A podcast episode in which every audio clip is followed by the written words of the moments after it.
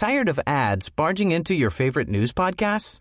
Good news. Ad-free listening is available on Amazon Music for all the music plus top podcasts included with your Prime membership. Stay up to date on everything newsworthy by downloading the Amazon Music app for free or go to amazon.com slash news ad free. That's amazon.com slash news ad free to catch up on the latest episodes without the ads. Good morning. It's 8:30. I'm Karen Brown and this is Mississippi Edition on MPB Think Radio. On today's show, rates under the Affordable Care Act are going up again in Mississippi, but can tax credits help with the cost? Then, preparing for severe weather in the state during the fall and winter. Tornadoes are an event that can happen 365 days a year in Mississippi. In wintertime, we've seen really from November uh, through February, we've seen since 1950 over 700 tornadoes that have hit our state. Later, a health minute from Dr. Rick DeShazo on shortness of breath and navigating a complex world while providing for a person with special needs. That's all coming up. This is Mississippi Edition on MPB Think Radio.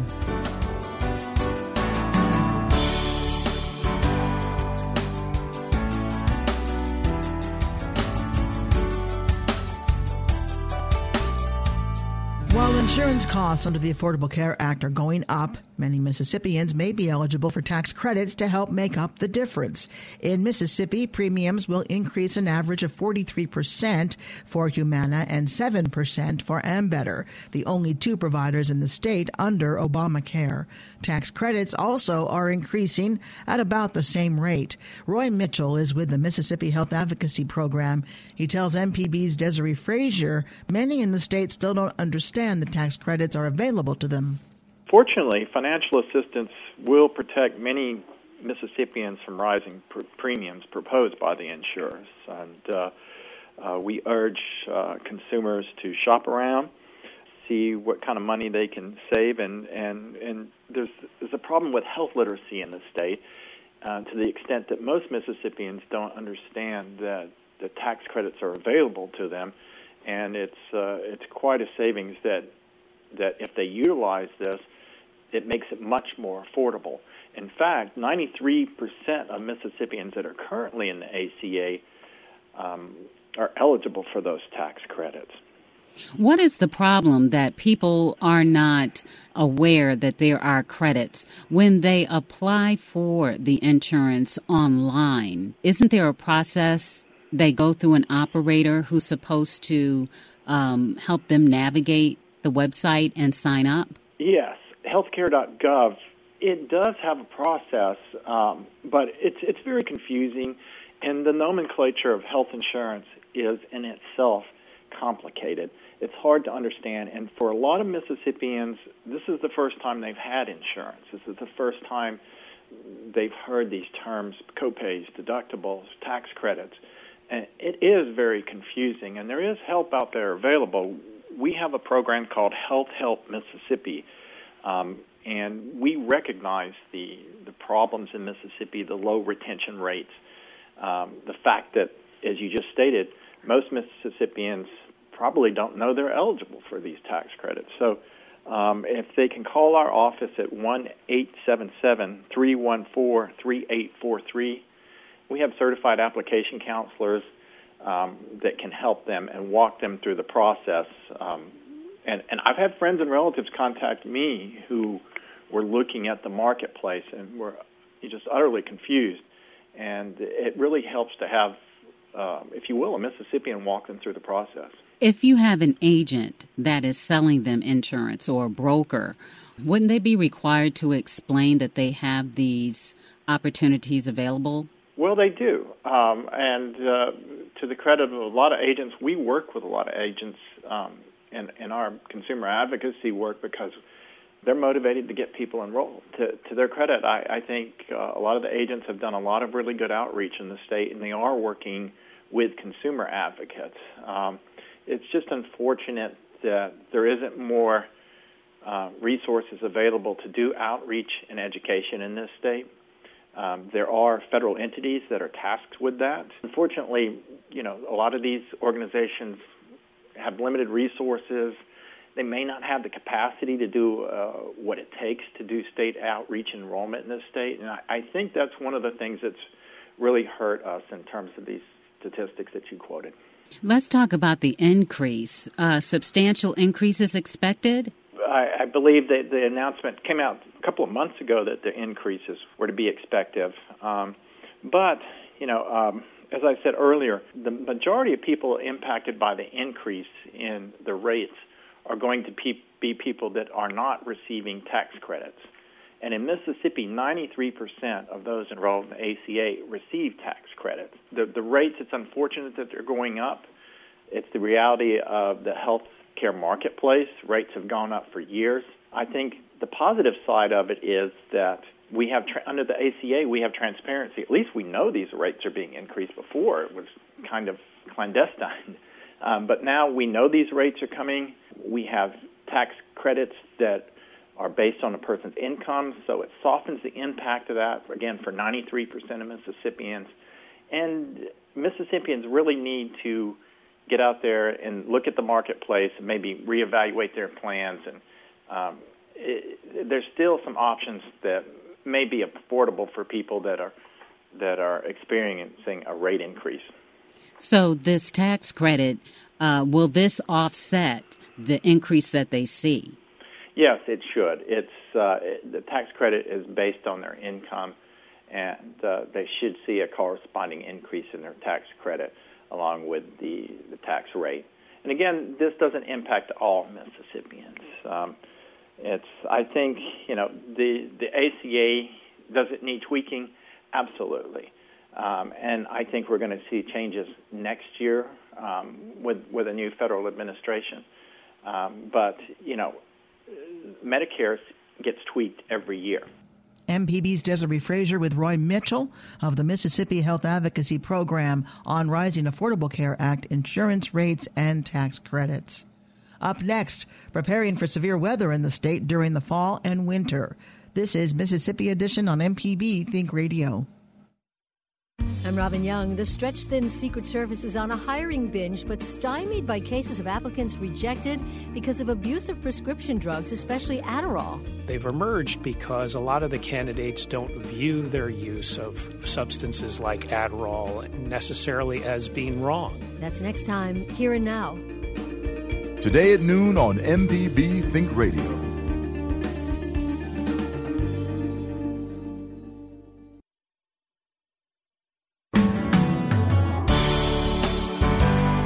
This is Mississippi Edition on MPB Think Radio. I'm Karen Brown. Emergency management officials are urging Mississippians to be prepared for the possibility of severe weather this fall and winter. Since 1950, Mississippi has been hit by 772 tornadoes between the months of November and February. That's according to the National Weather Service. Last year, on December 23rd, an EF3 tornado struck Clarksdale and an EF4 tornado hit Holly Springs and Benton County. State Emergency Management Director Lee Smithson says all Mississippians need to take steps to be prepared tornadoes are an event that can happen 365 days a year in Mississippi. And wintertime, we've seen really from November uh, through February, we've seen since 1950 over 700 tornadoes that have hit our state.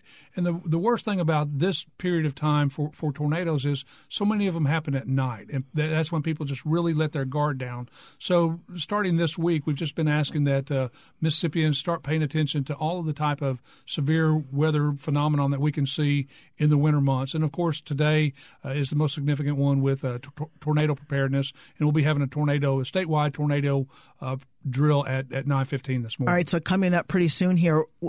How many communities? Do you have any idea how many communities are equipped with sirens so that they can warn of a tornado? I think that we're very fortunate in Mississippi in that respect that uh, a lot of money has been spent over the past 10 years. So about 75% of all of our communities do have some type of warning system. But the problem is is we're still a rural enough state that the warnings don't get out to everyone. So that's why we ask uh, all Mississippians to have that redundant system, uh, a, a NOAA weather radio in their home, an app on their phone, or pay attention to to the media and social media. And thank goodness for apps now on on the phone. For those people who don't have a NOAA radio, explain how there are emergency alerts that you can get through your telephone. That's right. That's one of the greatest things I think that, that the, the new age of wireless communications has brought into us is the applications that people can put on their phone to download uh, a, a, NOAA weather app or just the local uh, media stations. You can put the weather weather uh, apps on your phone. So, and I think that we've really seen uh, lives that have been saved as a result of that. And just for instance, uh, last this, this past February, we had three separate tornado outbreaks, 33 confirmed tornadoes that touched down, and one fatality. So, just incredible. And in fact, you know, you were going back to 1950. You can look at last year or this current year, early in the year, and then last December, right before Christmas, we had a really rough patch with tornadoes. We did, and and and again, that's why we're asking all Mississippians to really focus on this time of year as being a significant threat for tornadoes. The December 23rd tornado hit in late afternoon. We actually lost people who were out Christmas shopping because they just weren't paying attention.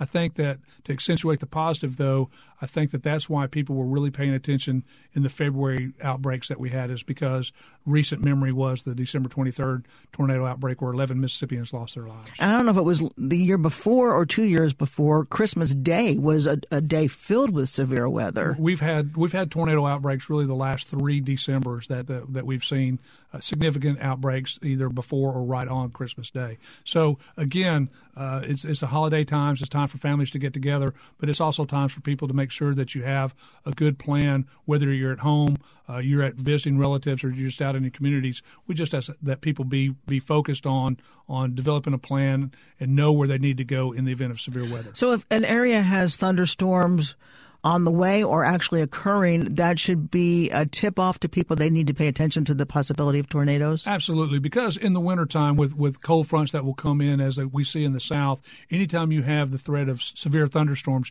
you're going to have that threat for tornadoes as well. And you also want people to plan for severe thunderstorms because you can get high winds that aren't tornadoes. Well, you can get straight line winds that do just as much damage as a tornado does. And also, the number one killer of Americans is, is, is flooding. So we can have flash flooding as a result of these severe thunderstorms. So it's not just the wind uh, that that can threaten your life; it's also the flooding that can occur with it. And, and two December's ago, we had some pretty widespread flash flooding uh, with the storm system that came through. So I was going to well ask, you don't think of flash flooding during the winter months, right? But, but when, when you got a thunderstorm, you've got and, and a large inundation of rain, you're going to have the threat of flooding as well you know, we always we know there's preparation for hurricane season, and actually there are more kinds of things to prepare for this time of year, as you said, flooding, flash flooding, severe thunderstorms, and tornadoes. What do you recommend in terms of how to best be prepared? As opposed, I mean, certainly you want to pay attention to the weather and what's going on. But how can you prepare to protect your home, to protect your family ahead of time? Do you need to have a plan in place? Absolutely. And that it doesn't matter whether it's a hurricane, a tornado, a flash flood. A preparedness plan is just that. It's a preparedness plan.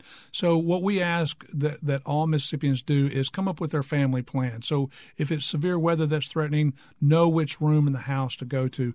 Be prepared for the power to be out for 72 hours. And so have that food, have one one gallon of drinking water per person per day. But as important as that is, and it is very, very important, they also need to know what their plan is at work what their plan is in schools. And the school systems in Mississippi do a very, very good job. But if you're out shopping or just out in the community, just understand where a good, safe place to go might be. And for instance, if you're in the grocery store, go into the coolers because those are very well reinforced. Uh, so just know where to go. But pay attention to the weather too, because what we really ask people to do, and it's part of being prepared, is stay off of the roads if, if there's severe weather coming.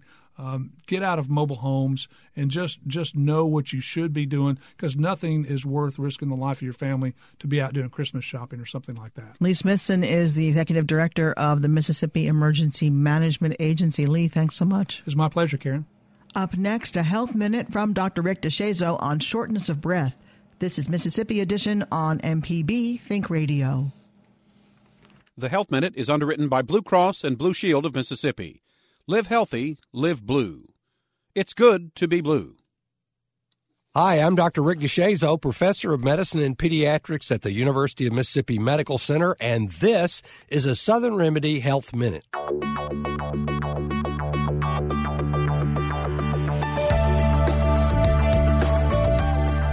Many people deal with shortness of breath. but it's not a condition to ignore. Folks describe shortness of breath in different ways. Sometimes it's a feeling of breathlessness, or sometimes you just can't get enough air in or out. Shortness of breath can be a frightening experience, especially if it's never happened to you before.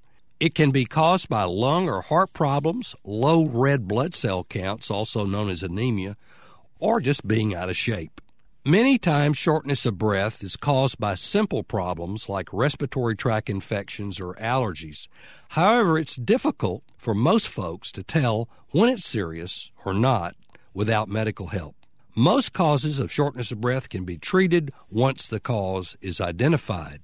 Shortness of breath that comes and goes over months or years is called chronic shortness of breath and can occur with asthma, chronic obstructive pulmonary disease, also known as emphysema, a lung condition that affects smokers, heart failure from inability to pump blood to the rest of the body, obesity, and pulmonary hypertension, a condition with high blood pressure in the arteries to your lungs.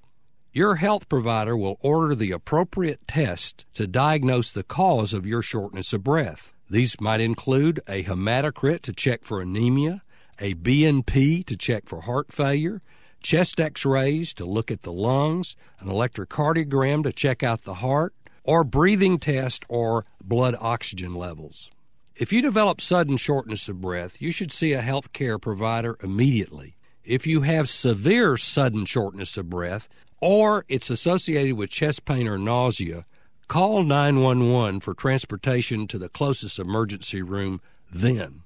Shortness of breath is not a symptom to ignore. For more health tips and medical information, listen for Southern Remedy each weekday at 11, where the doctors are always in. For MPB Think Radio, I'm Dr. Rick DeShazo. This election year has been unpredictable. It can be hard to keep track of what's true and what's not, but NPR's election team wades through it all so you don't have to. Be informed. Listen to this station every day. This is Mississippi Edition on MPB Think Radio. I'm Karen Brown. Mississippians who are parents or guardians for special needs individuals can face a daunting task while navigating the world of benefits, insurance, and health care. A changing landscape of options doesn't make it any easier. We spoke with Richard Courtney, an elder care attorney, about special needs guardianship uh, and parents and the law.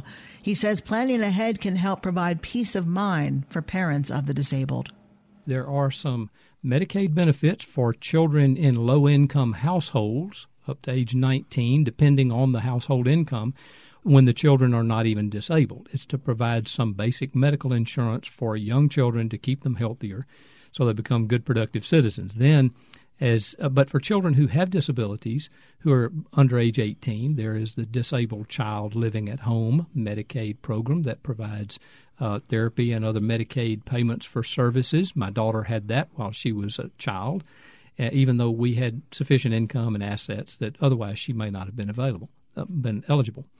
Then there's ssi benefits for someone over 18 uh, that doesn't really depend on the parents' income and assets. And that's Social Security. What's the I stand for? The SSI is Supplemental oh. Security oh. Income, and it's through the Social Security Administration. And that is a, a, a separate Social Security benefit from the regular Social Security benefit. Yes, there's Social Security retirement that we know you get when you turn 62 or older and you've worked enough. There's Social Security disability for someone who is disabled and can't work anymore and applies for that, but they have worked in the past enough to become eligible. And, and S- SSI is really more of a uh, it's a needs based program, more like a welfare model. You don't have to have ever worked to be eligible for SSI.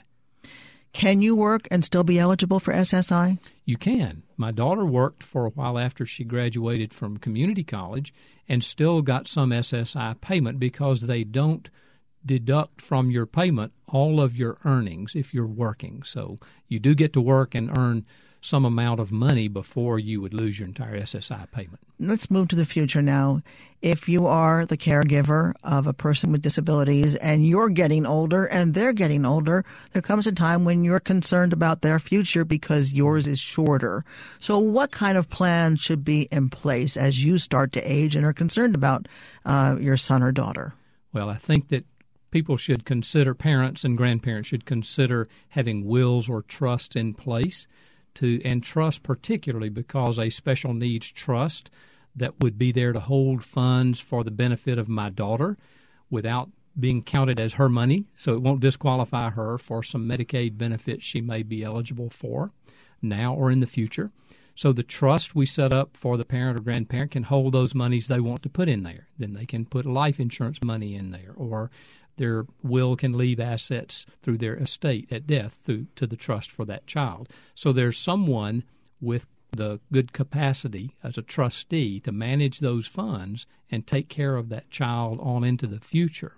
That's a great part of planning is setting up wills and trusts and powers of attorney so that the parents when they become unable to continue caring for the needs of that child there is someone in place as a guardian appointed in their wills. There is someone in place as a trustee of a trust to man to pay for things that child will need in the future.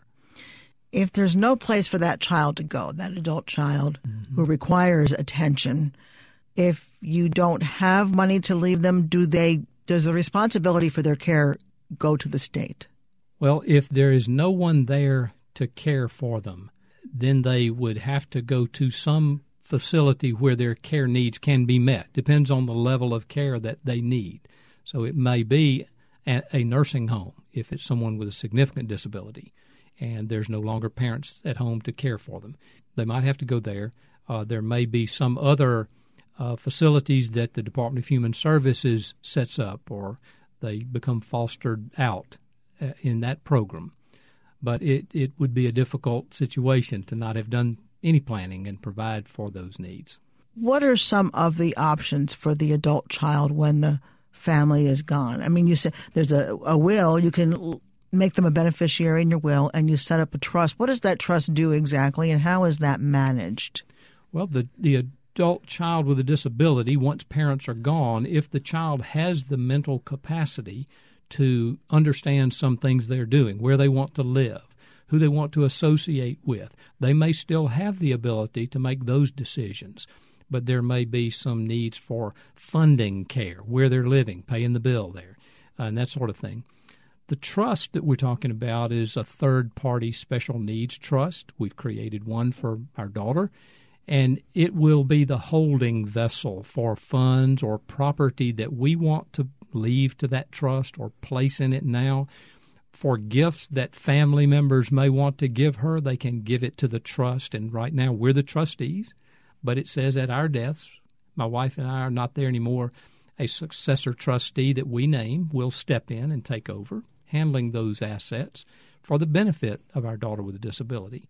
So there's someone always with good capacity. Picking the right trustee is important to be there to manage the funds to pay for the things the food, the clothing, the shelter, and medical care that she needs. Does making um, a will and establishing the trust require the services of an attorney? And I ask you, knowing that you're an attorney that specializes in this sort of thing. Right, and and my answer is yes. um, do it yourself estate planning is not a smart thing to do. Attorneys make a lot more money fixing messed up estate plans than they do charging to do it right the first time. And so eh, there are issues with with disabled beneficiaries that are not there in just the routine run of the mill estate planning with healthy people. October is Special Needs Law Month, and we've been speaking with Richard Courtney of Courtney Elder Law Associates, and he is a certified elder care attorney with a with a specialty, specializing in uh, special needs planning. So, thank you so much, Richard. It's been my pleasure. Coming up after Mississippi Edition, it's Fix It 101 Everyday Tech and Southern Remedy. And remember, if you want to catch the show outside the broadcast, just search for Mississippi Edition in your favorite podcasting app and listen whenever you like.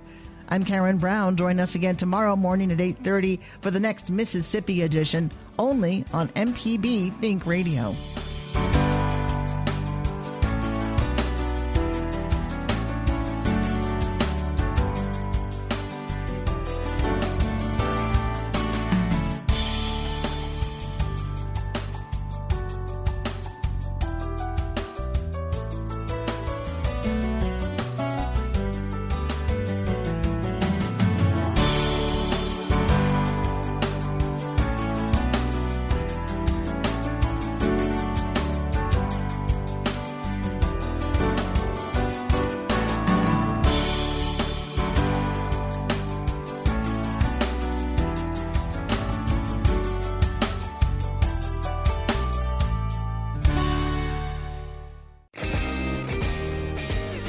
It's Marketplace